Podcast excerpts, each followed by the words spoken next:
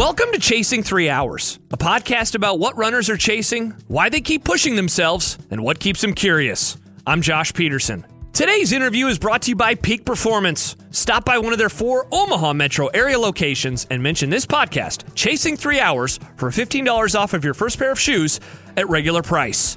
Before we get to today's interview with Mindy Coolman, I wanted to say thank you so much for tuning into Chasing Three Hours, for downloading, subscribing, rating, reviewing, and sharing with a friend as well. I read a statistic before I started this in the summer that most podcasts only last six months. So when I got to early December, that marked the six month window for Chasing Three Hours. And it has been so fun to go past that for another month and a whole lot more to come. I already have multiple interviews recorded for 2024, and I am so excited for you to hear them. This has been a passion project for me. My day job is in sports talk radio in the Omaha, Nebraska area. And as running has taken such a stronghold in my life uh, over the last four years, this has become such a joy and such a pleasure. I have had some incredible guests along the way old friends, new friends, whether it's in person or over the internet. It has been so much fun talking to so many people since the beginning of this summer. I'm looking forward to 2024. Thanks again for tuning in to Chasing Three Hours this year. Let's get to today's episode. And today's interview is with Mindy Coolman, a self described enthusiastic weirdo. She runs for miles and miles, and we discuss how running has become a way of life and what makes the trail scene so, so special. Plus, finishing Western States but not getting a buckle, and a whole lot more. Enjoy today's interview with Mindy Coolman.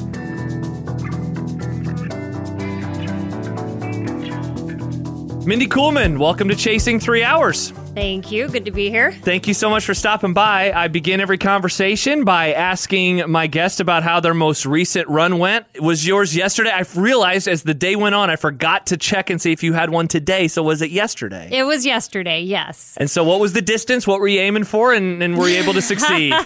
So I'm currently recovering from a race. And so this was supposed to be my first track speed workout post race, but I knew I wasn't recovered. So I was aiming for about five miles, got over my five miles, but did not hit any kind of speed that I was maybe anticipating.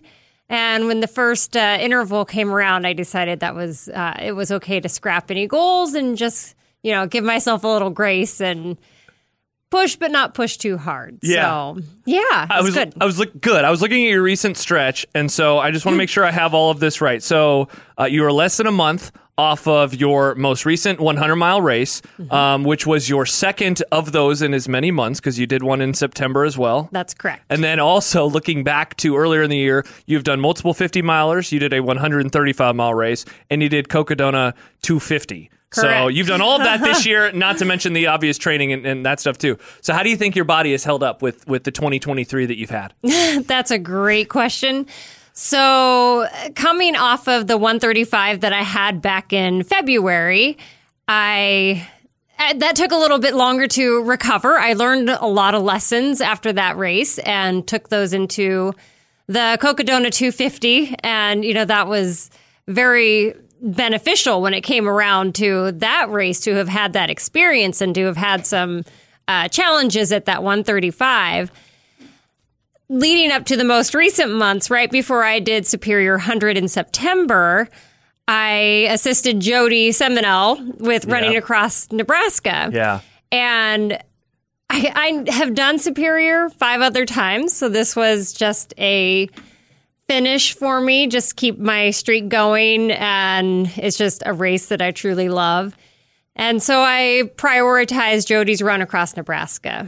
And I did 210 miles with her, wrapping up those 210 miles over a 10 day period, one week out from Superior 100.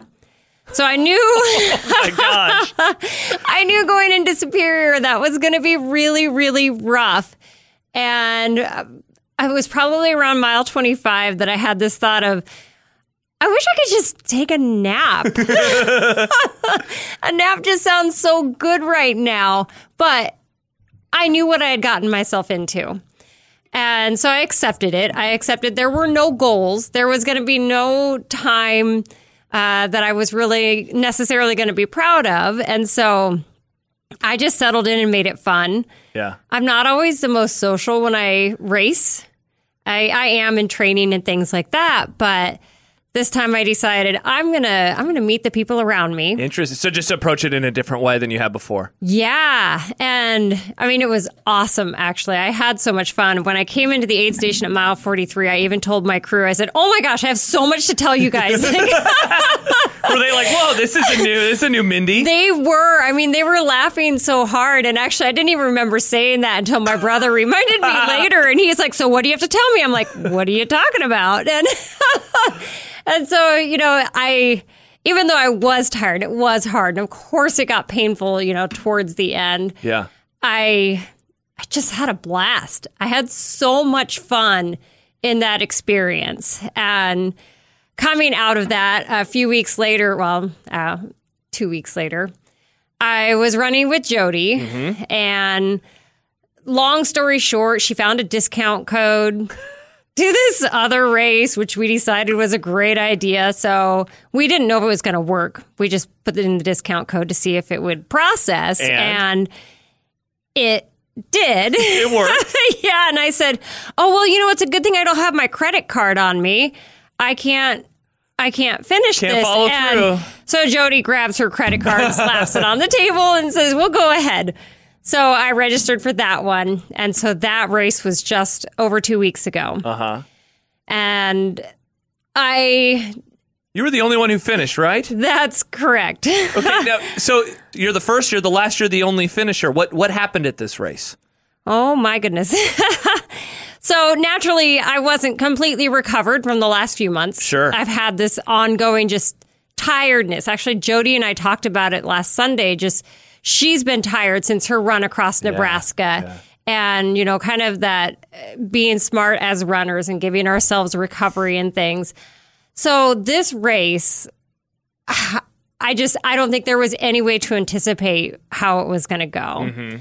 It's incredibly rocky. It's in the Ozarks. It's kind of considered one of the harder trails, you know, in that area and all over the race director's website she had put this race is hard. Do not underestimate this course. And several of the 100 milers had dropped by mile 17. Oh my gosh! Yeah, and Wow. when I got to mile 24, I told Jody and my other crew person, Jeff, I said, You're not going to be able to run with me for a long time. This is going to take a long time before you're going to be able to join. And so, what made it so difficult, not only is it very rocky and a lot of climbs and steep climbs, the, tree, the trail was also very overgrown in places. Mm, okay. So you were essentially, you know, bushwhacking to get through some of these. And I mean, I was bloody like the whole race, just going through thorn bushes and different things. And the the rocks also had a lot of moss on them. So slippery. Yes. And I was out there for 44 hours and it rained for 40 of those. That sounds terrible. You know, the only good news is that if I was crying, it was washing it away and no one would know. And you have you are a board member, or you have been a board member. Are you still a board member? I am, yes. And so, uh, one of the, the processes of, of you doing that is making sure that the trail is clear, right? Or that you have like a path to run on in one of these races, correct? That's correct. And, you know, I guess it's all in what the race director wants that race to be. Sure. And I have seen on, on social media since that since the race ended that they're doing a lot of work on those trails. And she made a post about it too of saying like we're going to clear this, we're going to you know put more blazes on the trails. I don't know if you're familiar with blazes down south, but a lot of those uh, courses are marked with they're like little plastic pieces nailed to trees. Okay. So like Ozark Trail is blue blazes. I no, that one's white. Anyway, doesn't matter. But uh, that they've been adding a lot of those to mark the course a little more. Uh, the race director did tell us ahead of time to put the course on a watch. So Jody put it on her watch. So I had a watch, her watch with the course, and then I had my watch tracking my distance.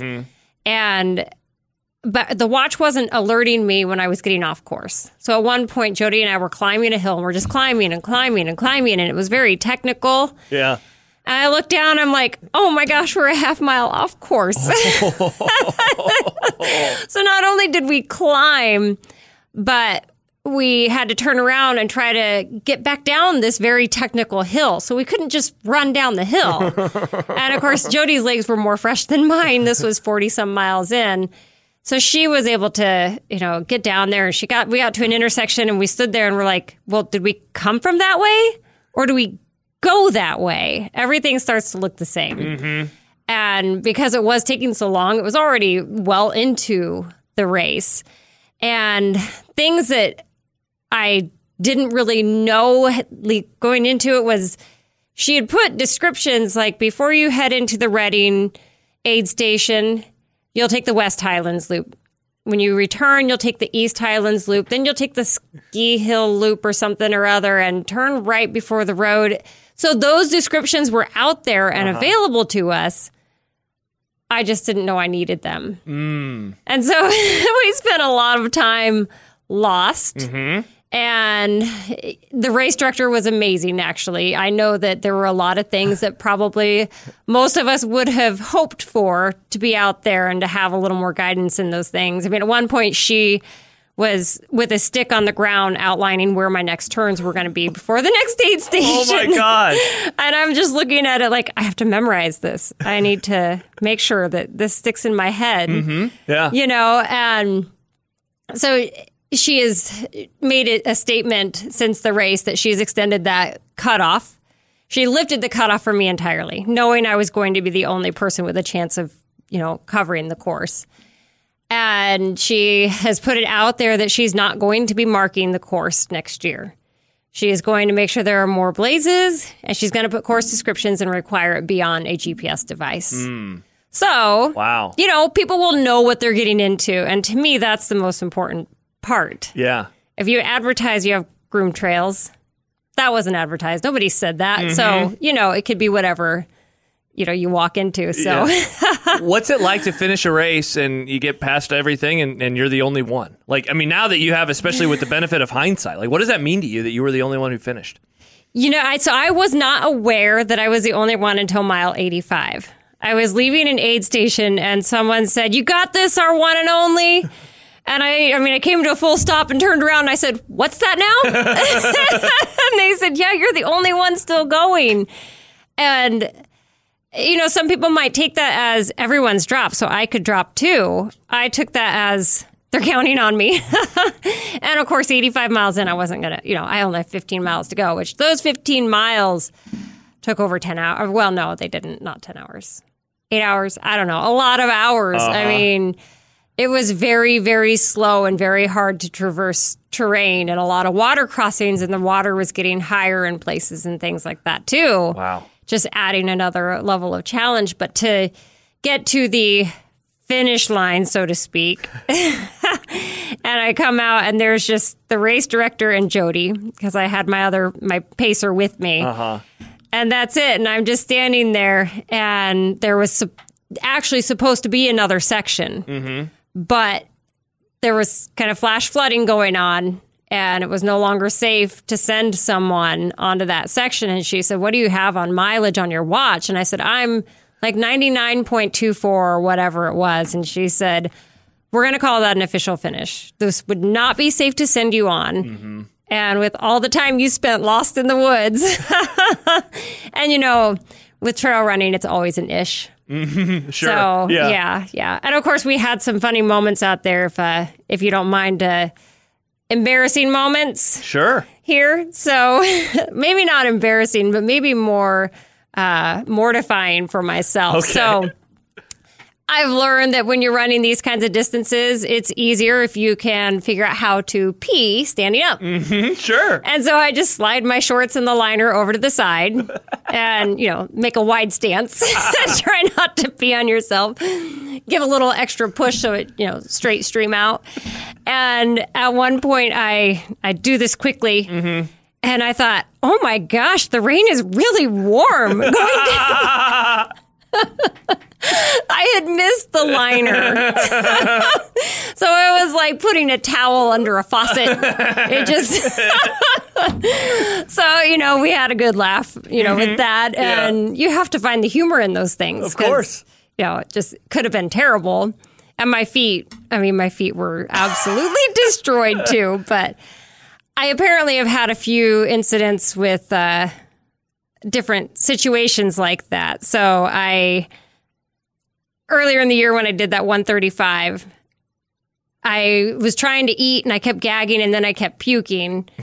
And this was about five miles from the fin. No, it was 12 miles from the finish. And every time I would puke, I would say to Jody, Oh my God, I just peed my pants. I'd puke again. Oh my God, I did it again. Well, finally I stopped and I squatted and really peed. And I was wearing tights. So I pull up my tights and I, you know, adjust things using my gloved hands at the, the crotch of my pants. And I uh, started heading down the trail and I wiped off my face and I thought, what? Why why are my gloves wet? That's weird. Well, and it dawned on me that I had uh, yep, yep. yep soaked them a little bit and then wiped it on my face and then I kept doing it again. And I, and then you would remember every time you do it. yeah, so I kept saying that to Jody. Oh my god, I've got to stop wiping pee all over my face. So it's funny. I was going to ask you about this, and I feel like this is a perfect time to ask you. So your Twitter bio, uh, among other things, describes you as an enthusiastic weirdo. How, um, how, how does that? How do you think that shows itself in your running, or I guess maybe in your choices to run such a long distance? You know, so many times in, in inside of a single year. Yeah, you know, I I'm not one of those people who really necessarily cares what others think Yeah. generally. So I'm just going to own all of the weird and crazy things that I do and, you know, tell stories on a podcast that most people would never speak out loud again. You just told And two back to back that people would I never really speak up. did. Oh, Yeah. and I have so many more, but, you know, I'll try to spare some of them. Uh, why why why did you start running in the first place? Let's go all the way back. I'm always so Oh, curious yeah. about people's stories, um, their running journey, especially when like a follow up that I would that I always have with someone like you, especially is like, why run so far? Mm. But let's go back to the beginning. Why run? So initially, it was uh, after my freshman year of college. And my brother was getting married. And when I tried to put on the bridesmaid dress that I had tried on a year prior, it no longer fit. Oh, yeah. And so I started running just to to drop some weight, and it worked beautifully. You know, I dropped the weight. Actually, the dress had to be like uh, safety pinned onto me on the wedding day because weight. yes, exactly. Well, one morning I was living in Lincoln at the time, and I was on my way to work, and I was stopped for the Lincoln Marathon, Mm-hmm. and I sat in my car thinking what is wrong with these people? it's raining. Don't they know they don't have to run in the rain? Huh? Well, the next day I got the paper and I read about the marathon. Mm-hmm. And I thought, oh my gosh, I should train for that. I would never have weight challenges again. I mean, that was truly my thought process initially when I started. And I remember when somebody asked me about my first marathon when I'd finally trained up and I was getting ready. And I said, Yeah, this marathon is 26.2 miles. I mean, I just, I didn't know what I didn't know. I didn't follow a mm-hmm. training plan. I didn't do a 5K. I didn't do a 10K. I didn't do a half. I just all in went for a marathon. How'd it go for you? Actually, really well. I did the Heart of America marathon in Columbia, Missouri. Okay. And that was actually the first time I had to stop and poop in the woods during a run, too. in the middle of the marathon. Hopefully, no wiping of the hands on the face. Nothing with like any- that, Okay, thankfully. good. Yeah, good. I don't know if I'd still be a runner at that point then. but anyway, so I finished in 437.48. No, 438.47. Guess it doesn't matter. I like numbers a lot. Yeah, sure, me too. So it took me about three years before I ran a second one. Hmm. I continued to run just to stay fit and things like that. But I was in college. Mm-hmm. It was time consuming to train up. And three years later, I did my second one. The next year, I did my third one. And once it became more and more of a way of life, mm-hmm. and once it became where I didn't have to train up for a marathon, that I could just stay trained and not be injured and things like that, things just kind of progressed. you say it w- becomes a way of life. What? How did that start showing itself in the day to day of your existence, whether it's the actual running itself or outside of running? uh, mornings, morning runs. Yeah. I think that was one of the biggest things, and going to bed at a decent time so that you can get up and have a good run. And how far do I really want to go? So, what time do I really need to get up for this? And staying dedicated to a decent bedtime and realizing how that affects the quality of your runs and also getting involved with other runners and having people, you know, that commitment of I'll see you at 5 a.m. Yeah, it's really hard to leave someone high and dry if you're promising to meet at five in the morning. Right. Yeah. So really it was that very well, I actually I can't really say very slow transition, but that transition of becoming more consistent and com- becoming more consistent with other people in my life of doing the same hobby as, you know, mm-hmm. for lack of better words.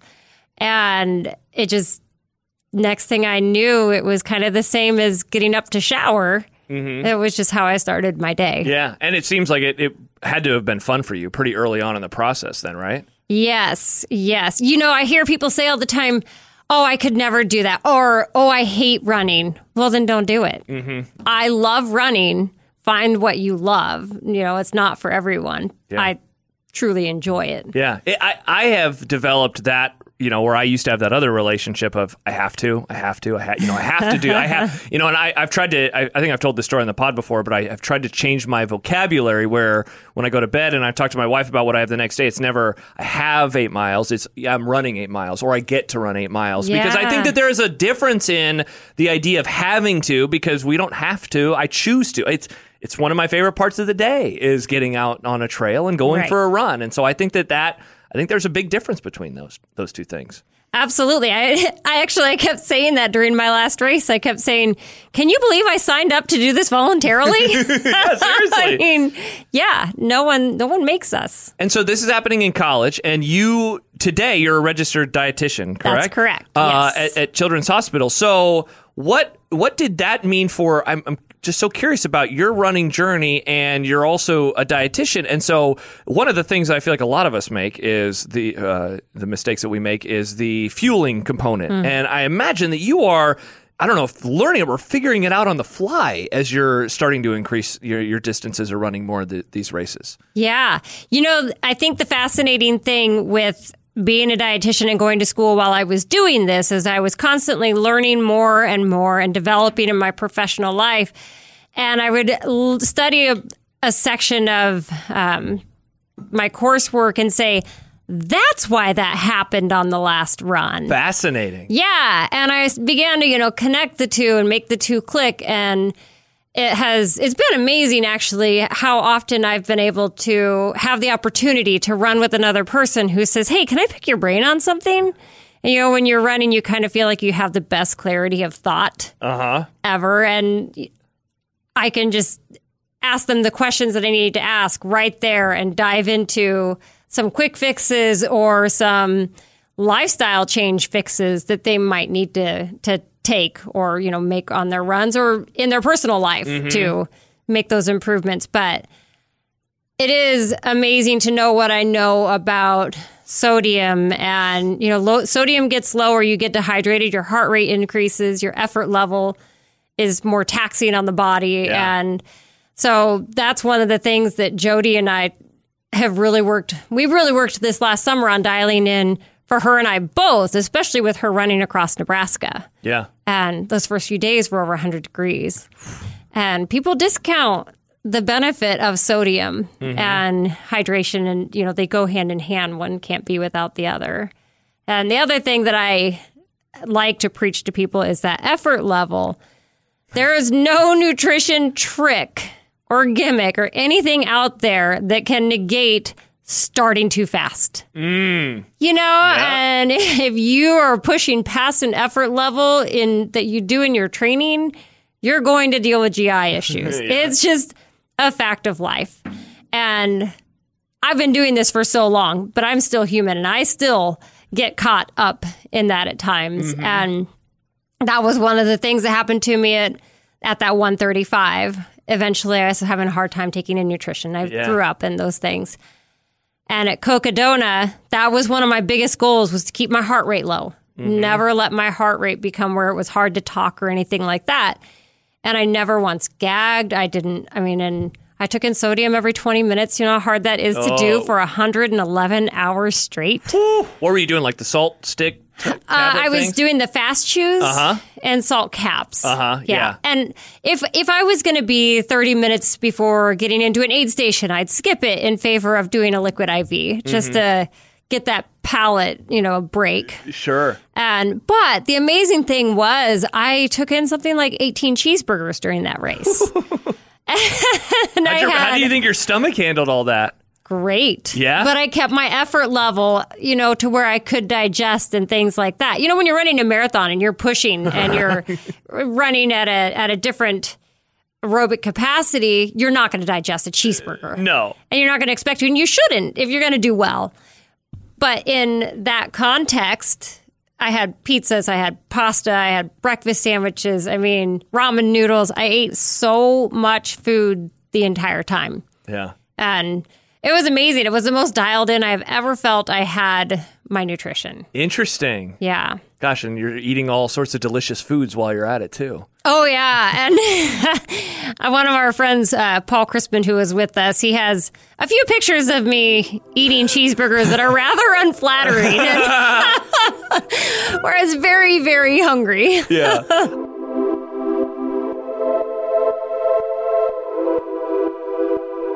Back to my conversation with Mindy Coolman in just a moment, but first a word for Peak Performance, the first ever sponsor for this podcast, Chasing Three Hours. First of all, I want to give a huge shout out to them as 2023 comes to a close for jumping on board with me a couple of months ago. I have really appreciated that crew. They have helped me over the years improve at running, and they have been a great first sponsor of this podcast. And I know that they have helped listeners of it as well. And you can stop by today. Omaha's only locally owned running store for 30 years. Stop the guessing, go to an expert. I know there are a lot of shoes online, but the personal touch is what has helped me improve. They will take you through their five step gait analysis process. They're going to determine your arch type, they're going to determine your lower leg alignment, and then they will find a shoe that will help you. Again, there are four locally owned stores in the Omaha, Nebraska metro area. And if you stop by and mention Chasing Three Hours, you can get $15 off of your first pair of shoes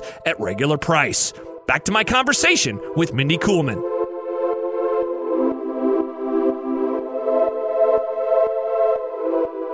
So going back, you were a you mentioned some of these marathons that you're running early on. So you're a marathon road runner until 2010. Mm-hmm. And that year you participate in the Run Total Run 20 miler. You've told the story before about how you were like 20 miles. Cool. This will Yes. be, this will be awesome. so it, it, it was I mean you were you've said it you were very sore the next day. It was difficult. What it is what is was it about that day that race that sent you down the path that you find yourself on today?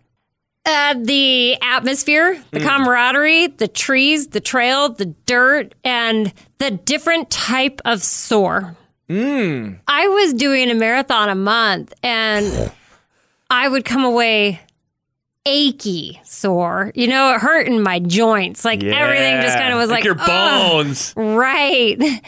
And, you know, I've had some decent time at my marathons and such. But when I went and did that, and even though 20 miles took me four hours and 20 minutes, as opposed to a 330 marathon, I was muscle sore and my stabilizers were sore and my lower abs were sore. Mm. And, you know, just trying to sit upright, I had to roll over onto my stomach and then swing my feet to the ground because I, I couldn't, I couldn't do that motion. And again, I guess maybe it kind of goes back to that same mentality of if I've trained for a marathon, I'll never have, you know, weight issues. Well, I probably had a little bit of that after that 20 miler of like, wow, this is a really good workout. I want to keep doing this. And not that I love being sore, but I like knowing that my effort was, you know, a, a benefit in some way. That might have been how trails initially started Uh huh. But then I just fell in love with the actual doing of running trails and, And the obviously, community? Yes, the community. Yeah. I wanted to ask you about that because we you you mentioned it at the beginning of the answer, and we hear about that a lot. Um, you know, whether it's road running or the trail scene, but there just seems to be something about that that Mm. stands out with so many folks like yourself. What what is it like? It's for someone like me who hasn't ever, I haven't participated in it yet. I'm very curious, and I plan on it at some point in time. I just I have all these goals that I want to get to in the marathon before I I start going into the other stuff. What is it about that that scene that you find so appealing? Well, I have one really good example. Okay. Uh, and actually, it's the son of so one of my friends, Bob Hall. He helped at Cocodona this year. His son Matt was at Flat Rock 50K in 2014, and I had had a heat injury earlier in the year. And going out, it's an out and back, very technical, very hot. It got up to 90 some degrees that day. And being an out and back, you know, you're 15 and a half out and 15 and a half back. And going out was good, but I started getting a little shaky. And Matt ran with me all the way out. And when we turned around, I started getting sick. And he could have continued at the pace he was going. Mm-hmm. And he could have finished, you know, double the time and just be done. And instead, he stayed with me. There were times where I would take one step and everything would turn black and I would have to sit down. Mm. I'd take a get up, take another step and everything would turn black. And you know, that was towards the end. And I kept saying to him, You I'm so grateful to you, but you don't have to stay with me. He stayed with me. Mm. He was concerned for my safety. And at that point he I don't I mean, just goodness of his heart. I don't think he felt obligated. I think he cared. And that's one thing I don't feel like I always see in a marathon in a road, you know. Sure. People might say, You okay? Good, bye. you know. I'm going after a BQ right now. Yeah, and just that mentality of I mean, he ran across the finish line side by side where he knew I was okay then, and then I puked on the race director's shoes. You know, and that that's the difference. And so many times out on the trail, and I think Jody has mentioned this in a podcast or two as well, where somebody is having a hard time and you stop and you're like, hey, take this, have this, take this from me. Yeah. And I did that at Cocodona and the first 10 miles you're climbing in the Bradshaws and it's 90 degrees, direct sun, there's no shade and it's May and not everyone's used to it. And I would stop and I'd pull out a handful of salt and I'd say, chew three of these right now and take about six gulps of water, but stay here until that absorbs. Yeah. And we all care. And it's a shared suffering too. That's a good way to describe it. Yeah, yeah. I mean, you're all in it for the same thing and you're all trying to get to the same goal. And it becomes less about a time and more about finishing. The Uh, experience. yeah, yeah. Have you noticed a change in the scene lately? Like, obviously, a lot of money has been pumped into it. You know, like th- some brands that maybe weren't involved pr- previously are suddenly involved. Have you have you noticed that at all, or does it still feel? It seems like to me, on- as an outsider, it seems like kind of underground. Do you still feel that that it's that way? If that's an apt description. Yeah. Uh, I know there are some race organizations that have really, uh, I guess you could say, commercialized their trail running series and different things like that. I don't personally participate in a lot of those. I mean, I do Cocodona, and that's Aravaipa, and they're huge. They're wonderful, though. They care about the runners, and they put a lot Yeah. into their races. I haven't seen it in the races that I do. Like when I go do Superior 100, it's still rugged and relentless and remote. And I feel the same feelings out there that I did the first time I did it six, well, 2017, six years ago. So to me, those things haven't changed. And I feel like in our, well, you mentioned earlier, I'm on the board for the goats here in mm-hmm. Omaha. And we're pretty steadfast in trying to make sure we keep that same atmosphere that people stepped into trail running for and you know foster that and continue it going That's very cool. What what would you describe, or how would you describe, I guess, that that scene here in Omaha, or I guess in this area? You know, I I, I remember I talking about it with Jody a couple of months ago, and just like when someone from here will go to one of these races, and they're like Nebraska. You know, obviously we've had some pretty talented runners around here go win some pretty big races, so I have to imagine that that that conversation has maybe shifted over the years, but uh, it seems like the scene around here in particular is it seems very very special. Um, from just the limited conversations that I've had with people. Yeah, it, the scene around here is what I have fallen in love with. In fact, I had an opportunity. I used to live in Kansas City, and I had the opportunity to go back a couple years ago with a job offer and those things. And I opted to stay here, even though at the time it would have been a step up. I I did not feel I could leave the scene here. I mean, I, I love it. Plus, my family is around here. But one of my favorite things when you talk about what people don't expect when they come here and they're so surprised by is going out to Hitchcock. When you have people out there saying, well, it's the Omaha Trail Runners. I really thought this was going to be flat. And they're surprised. Yeah. And we do have a lot of competitive runners around here. I mean, Jody and I, there's not a lot that we will quit for. Mm-hmm. And we might not, either one of us, be the fastest runners out there. We might not be front page like Kaci Lickteig, you know, and, and she's amazing.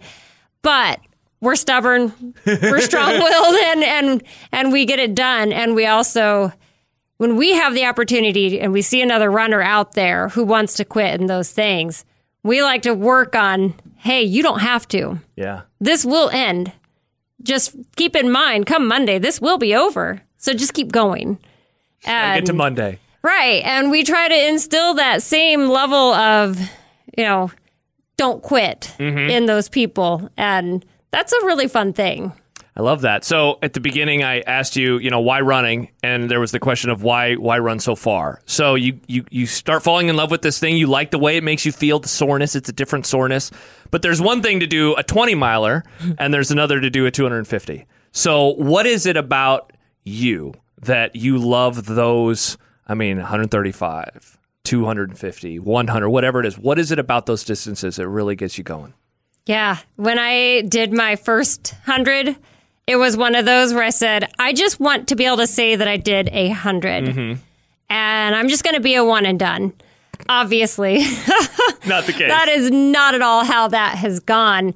And Jody and I have actually talked about this question because we've been asked this question like, why so far? And it's not that we love pain necessarily. we love the process. We love the challenge. We love the push. We love the drive. We love the finish line. All of it. And in fact, I was pacing Jody at Hardrock this summer and we're flatlanders. And she finished that thing and we're climbing up one of the mountains. And I mean, I think this was a 12 12,000 feet. And we were getting close to the finish. And she says, I know I hurt, but I'm going to be really sad when this is over. And I just started laughing because I get it. And when it comes to like doing Cocodona and those things, again, that was one of those where I said, I think I just want to do one 250 or 200 plus. And I know it hurt during. I know there were times during the race where I said, I'm never doing this again. In the all the while knowing I would do it again. yeah. And the first year that I went to Cocodona, I went and I helped pace my fr- our friend Scott. Mm. And he races very different than I do. He would take off and run really hard and really fast until he would crash, and then he'd you know slow down and then get to the aid station and take a nap for a long time, and then get out and run really fast. And he did awesome using that method. That mm-hmm. method works for him. That method doesn't work for me.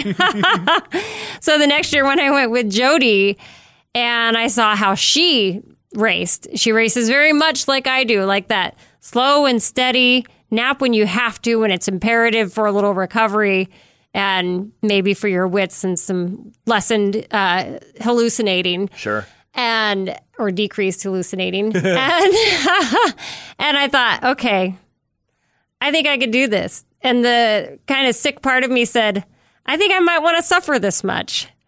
I think i might want to know how that feels Interesting. and yeah and when i was out there this year when we were about a half mile from the finish i told jody i'm not running again i am walking to the finish line, across the finish line, and I'm done. and she kept saying, okay. I kept saying, I am. I'm not running anymore. I'm walking all the way. And she'd say, okay. And sure enough, as soon as I turned the corner, all of the energy from the finish line, you could hear it, and it was a block and a half away, which, to be honest, I thought it was a half block away. and I just took off and I don't know what pace I was running, but we were moving and she even said she was shocked and took her a second to realize, oh, she's really running. and you know, we ran across that finish line and I was no more than done. I'm like, okay, let's do this again next year. and I mean, I don't know, it's kind of it's kind of addictive. It's mm-hmm. it's amazing the things that you see, the experiences you have, the conversations that again shared suffering with other people and I've said so many times on the top of a mountain, whether it's at a sunset or a sunrise, how many people aren't getting to see this? Mm. We get to see this because we're doing these things. And running has taken me to some of the most beautiful places I've ever I've ever seen with my own real eyes, you yeah. know. And so, you're doing hard things. Yeah. All we use that phrase a lot. We yeah. like to do hard things. Yeah. What what goes into your selection of races? Like how do you decide what what ones you want to do? Some of it depends on goals. I tend to gravitate towards the difficult. Mm. If it says it's hard, if it says, you know, a lower finisher rate and things like that, I'm like, oh, I want to do that. I like that. Uh, but I well, I lost my my father in 2020 in October of 2020, and so following that, I needed something different to focus on, and so I told again my my friend Scott that I wanted to PR 100. So at that time, I used my selection of a fast 100. Mm. I went to Rocky Raccoon and we did speed work for, you know, three months and, and I, I completed that goal and it gave me something very good to focus on. And actually it was some of my best running of my life was that following year of, of hitting PRs and I hit a 100 mile PR and a 50K PR. I don't know if I, no, I didn't hit a 50 PR. But at that time, because I was going for those goals, I chose easier races. Mm. And it is a different feeling. You can hurt in a completely different way, but almost the same as those difficult races. And that was the only 100 where I didn't walk. I ran the full distance. And generally, you take walk breaks yeah. just to be able to complete the distance. So yeah, but I love the difficult ones. Uh, when I had Jody on, I asked her about the idea of running as healing, obviously, given what she's gone through over the last year. You just mentioned your father passing in 2020. What has running as healing meant for you? It's, in a sense, an escape. Mm-hmm. You know, and I am a person who will face my feelings head on. I mean, I spent my alone time crying and mourning and truly suffering through the pain of loss. I don't shy away from that because I know it's the only way to truly heal.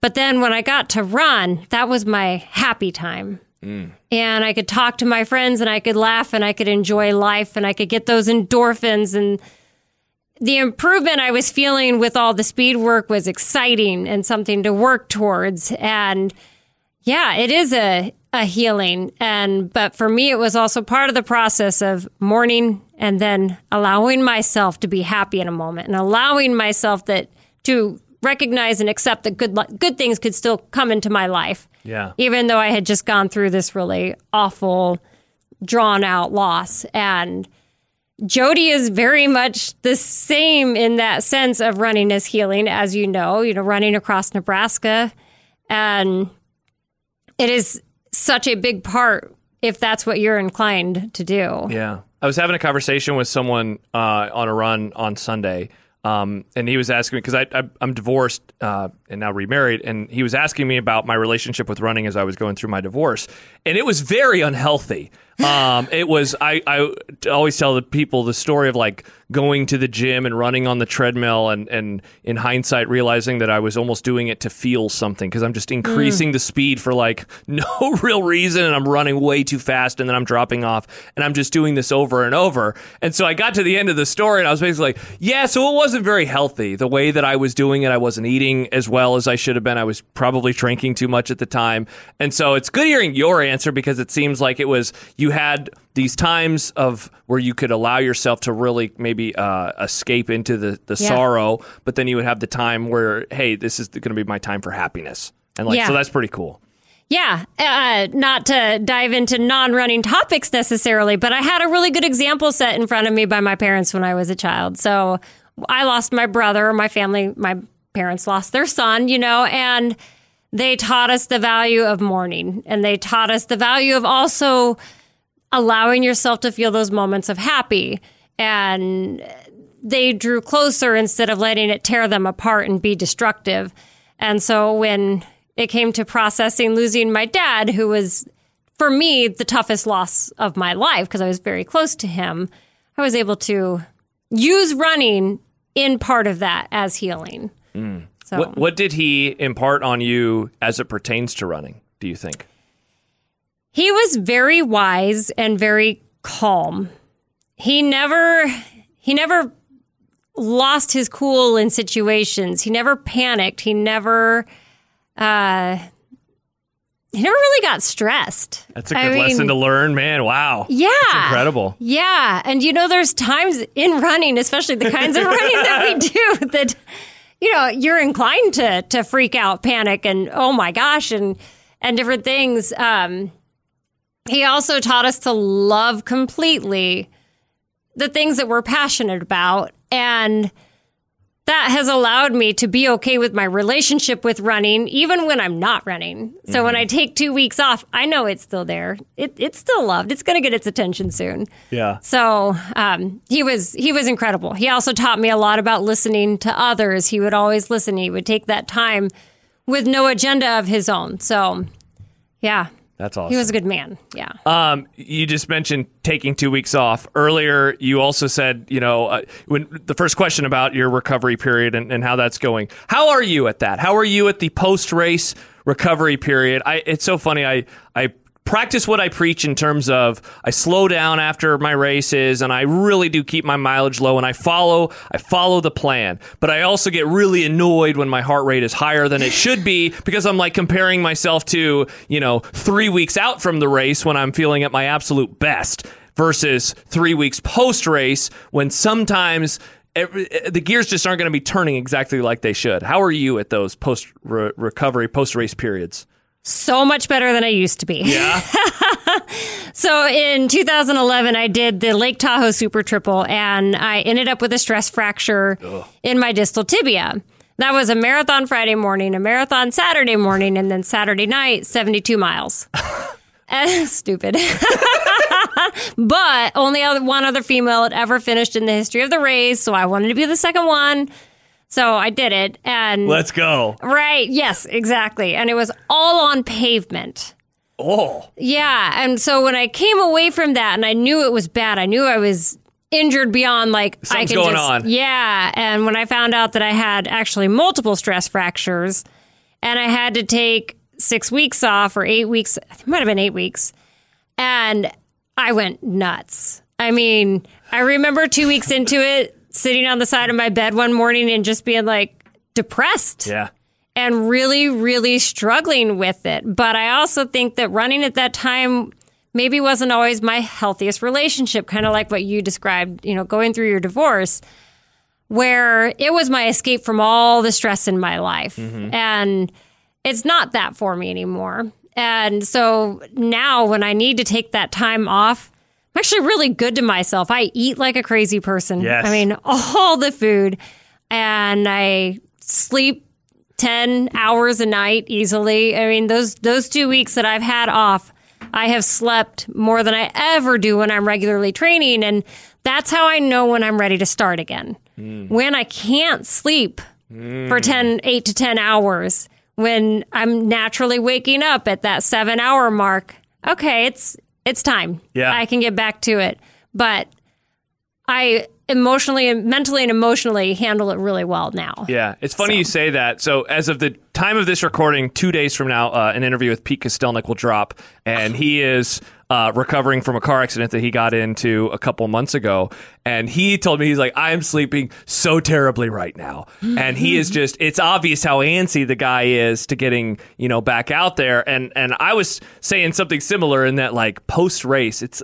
I, I wish that I had that. I feel like I sleep worse because I'm not as tired because I'm not as tired from the miles out out running, and so very very interesting. Well, maybe try a hundred. You might feel different. you know what? I think I think I will. Um, so we, we talked about it earlier that you're a board member uh, of the Greater Omaha Area Trail Runners. What does that entail? What what what is your description of that job? I guess. Yeah.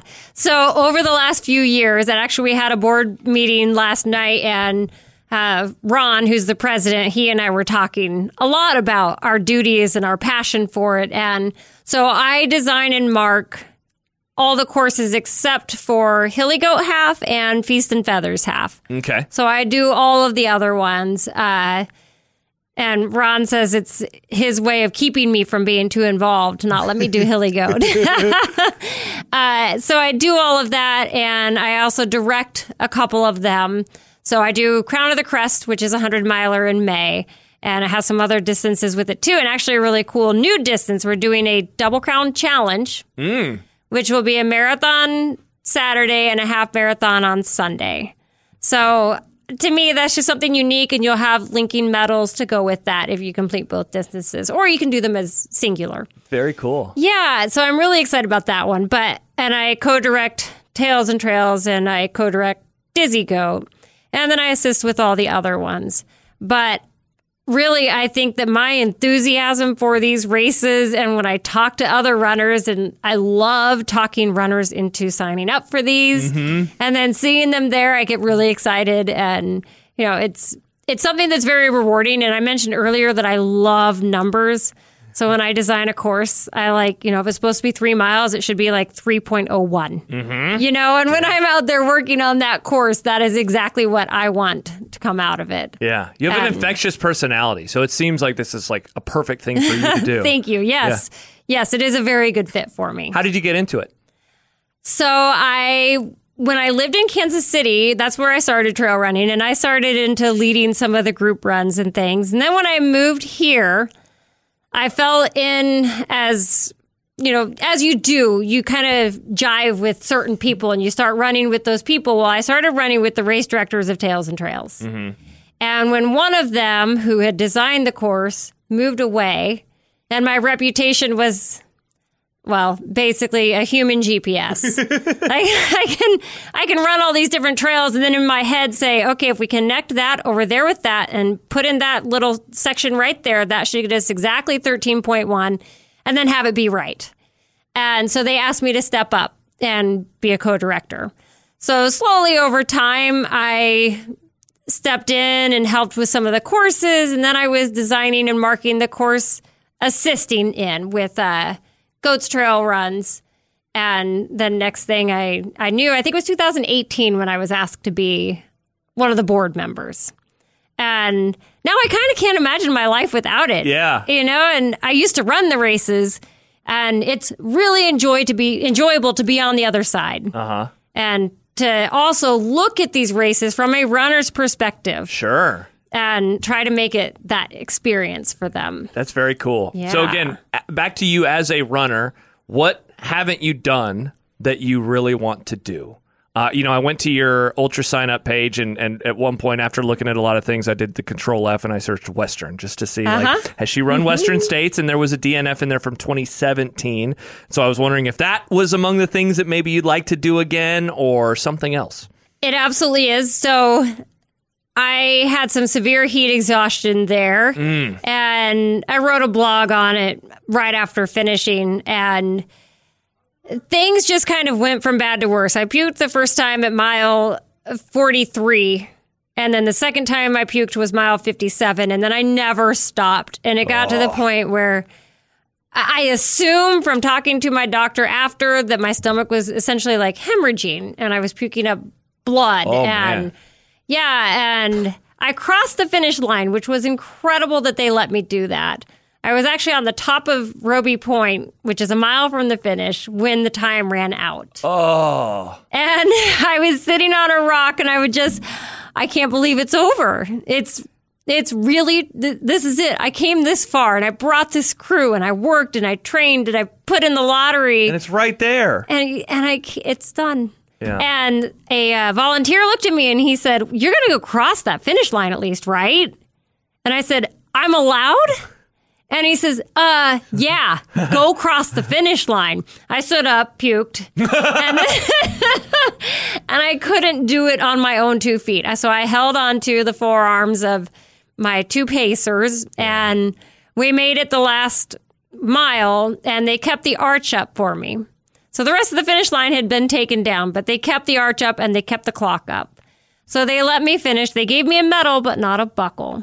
So naturally, that is on my bucket list to go finish. And then um, you'll see if you looked that my second DNF was Orcas Island 100 in Washington. And I had had a, um, I had bone marrow edema of my talus bone. That sounds terrible. I don't even know what that It- means. So essentially, it feels like the bone that articulates over your foot is trying to explode from the inside out. Oh, And it's not when the weight goes on your foot, it's when the weight starts to come off your foot that the pain hits. And so I'd had that injury in um, December leading up to Orcas Island. So that would have been 2015 and then into 2016. And so I'd had eight weeks off running. So I had two weeks to train, two weeks Oh. to taper, and then go run. yeah.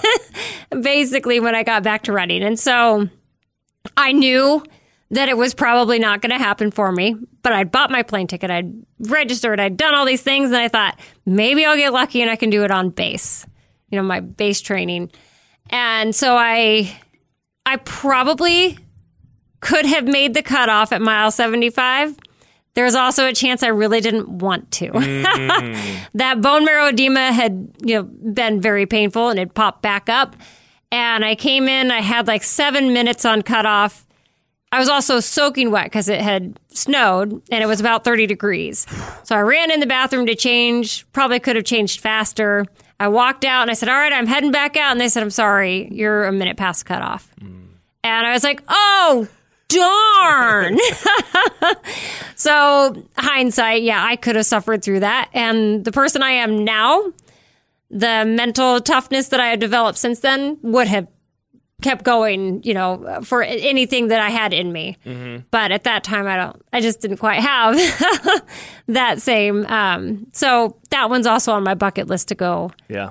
get my redemption. And then there's, there's a hundred in, uh, North Dakota. I know that sounds really random, but, uh, I read about it. Sounds super, super tough. Finish times are long. So this is exactly what you aim for. It's my jam. Tough, not as many finishers, going to be a long time. Yep. Yep. So I want to do that one. And then there's other ones that um there's one on the same weekend as Superior, but I want to get to 10 finishes at Superior before I I jump into a different one. I have the uh, Superior gives out a star every year that you put on your hoodie. Okay. And so I have the stars also tattooed on my leg. And I have a row of five, and then I have one more. So obviously I have to finish the row. Of So course. So once I get to ten, maybe I'll I'll look into some other ones in September. But for now, just really like Superior. Yeah. you mentioned the mental toughness that you've been able to develop. How do you think that that's happened? Is that like a cognizant thing or is it just something that's naturally happened with you since like 2016? Both. Uh, for one thing, you realize you're not gonna die. I mean, it sounds crass to say that, but you know, when you when you think about you're going to recover, you're going this is going to end no matter what. So just keep going until they either pull you from the race or you get across that finish line on time. And then you get to, to take your time and recover and be okay again and, you know, move on to the next one. And it's also the amount of pain you're willing to be in. And Jody and I have talked about that a lot of we're both willing to suffer and move in with the pain and just live there for the duration of whatever you have left. She might be tougher than I am. She says she's not. She is. So she's probably more willing to push when she's in pain than I am. But, you know, we get each other that way. So, yeah, it's it's fun. What's your favorite part about running? Friends, uh the camaraderie, uh the endorphins. I don't know. There honestly there's so many. That's a hard one to really answer. But Depends on the day, maybe. Yeah, yeah. But I have developed the best friendships of my life through running. That's awesome. Yes. So I finish every podcast by asking my guest about what they're chasing. It could be a literal time goal, it could be qualifying for something, or it could just be a feeling. Mindy Coolman, what are you chasing? Hmm. To continue to run long term. To be able to keep doing this. Jody and I see people all the time, and we always say, slow down if you want to do this long term. So we we like to say run slow or train slow, race fast. We, we do our speed work, mm-hmm. but I don't want to break myself. It might sound like I do with some of the things that I sign up for, but I love the feeling that you get while you're running, and I want that to continue to be part of my life. I love that answer. Mindy Coolman, thanks for joining me today on Chasing Three Hours. Thank you so much for having me. Thanks again to Mindy Coolman for joining me on today's episode. Thanks again to Peak Performance. Stop by one of their four Omaha metro area locations and mention this podcast, Chasing Three Hours, for $15 off of your first pair of shoes at regular price. Thanks to Ian Aeillo for production assistance, as well as music and sound design. Thanks to Riss for the cover art. Head to chasing3hours.com for more from me as I write about my experiences out on the running trail, races, and a whole lot more. Email me at chasing3hours at gmail.com. If you liked what you heard today, be sure to subscribe, rate, review, and maybe share with a friend as well. New episodes will drop on Friday mornings. Enjoy your long run this weekend.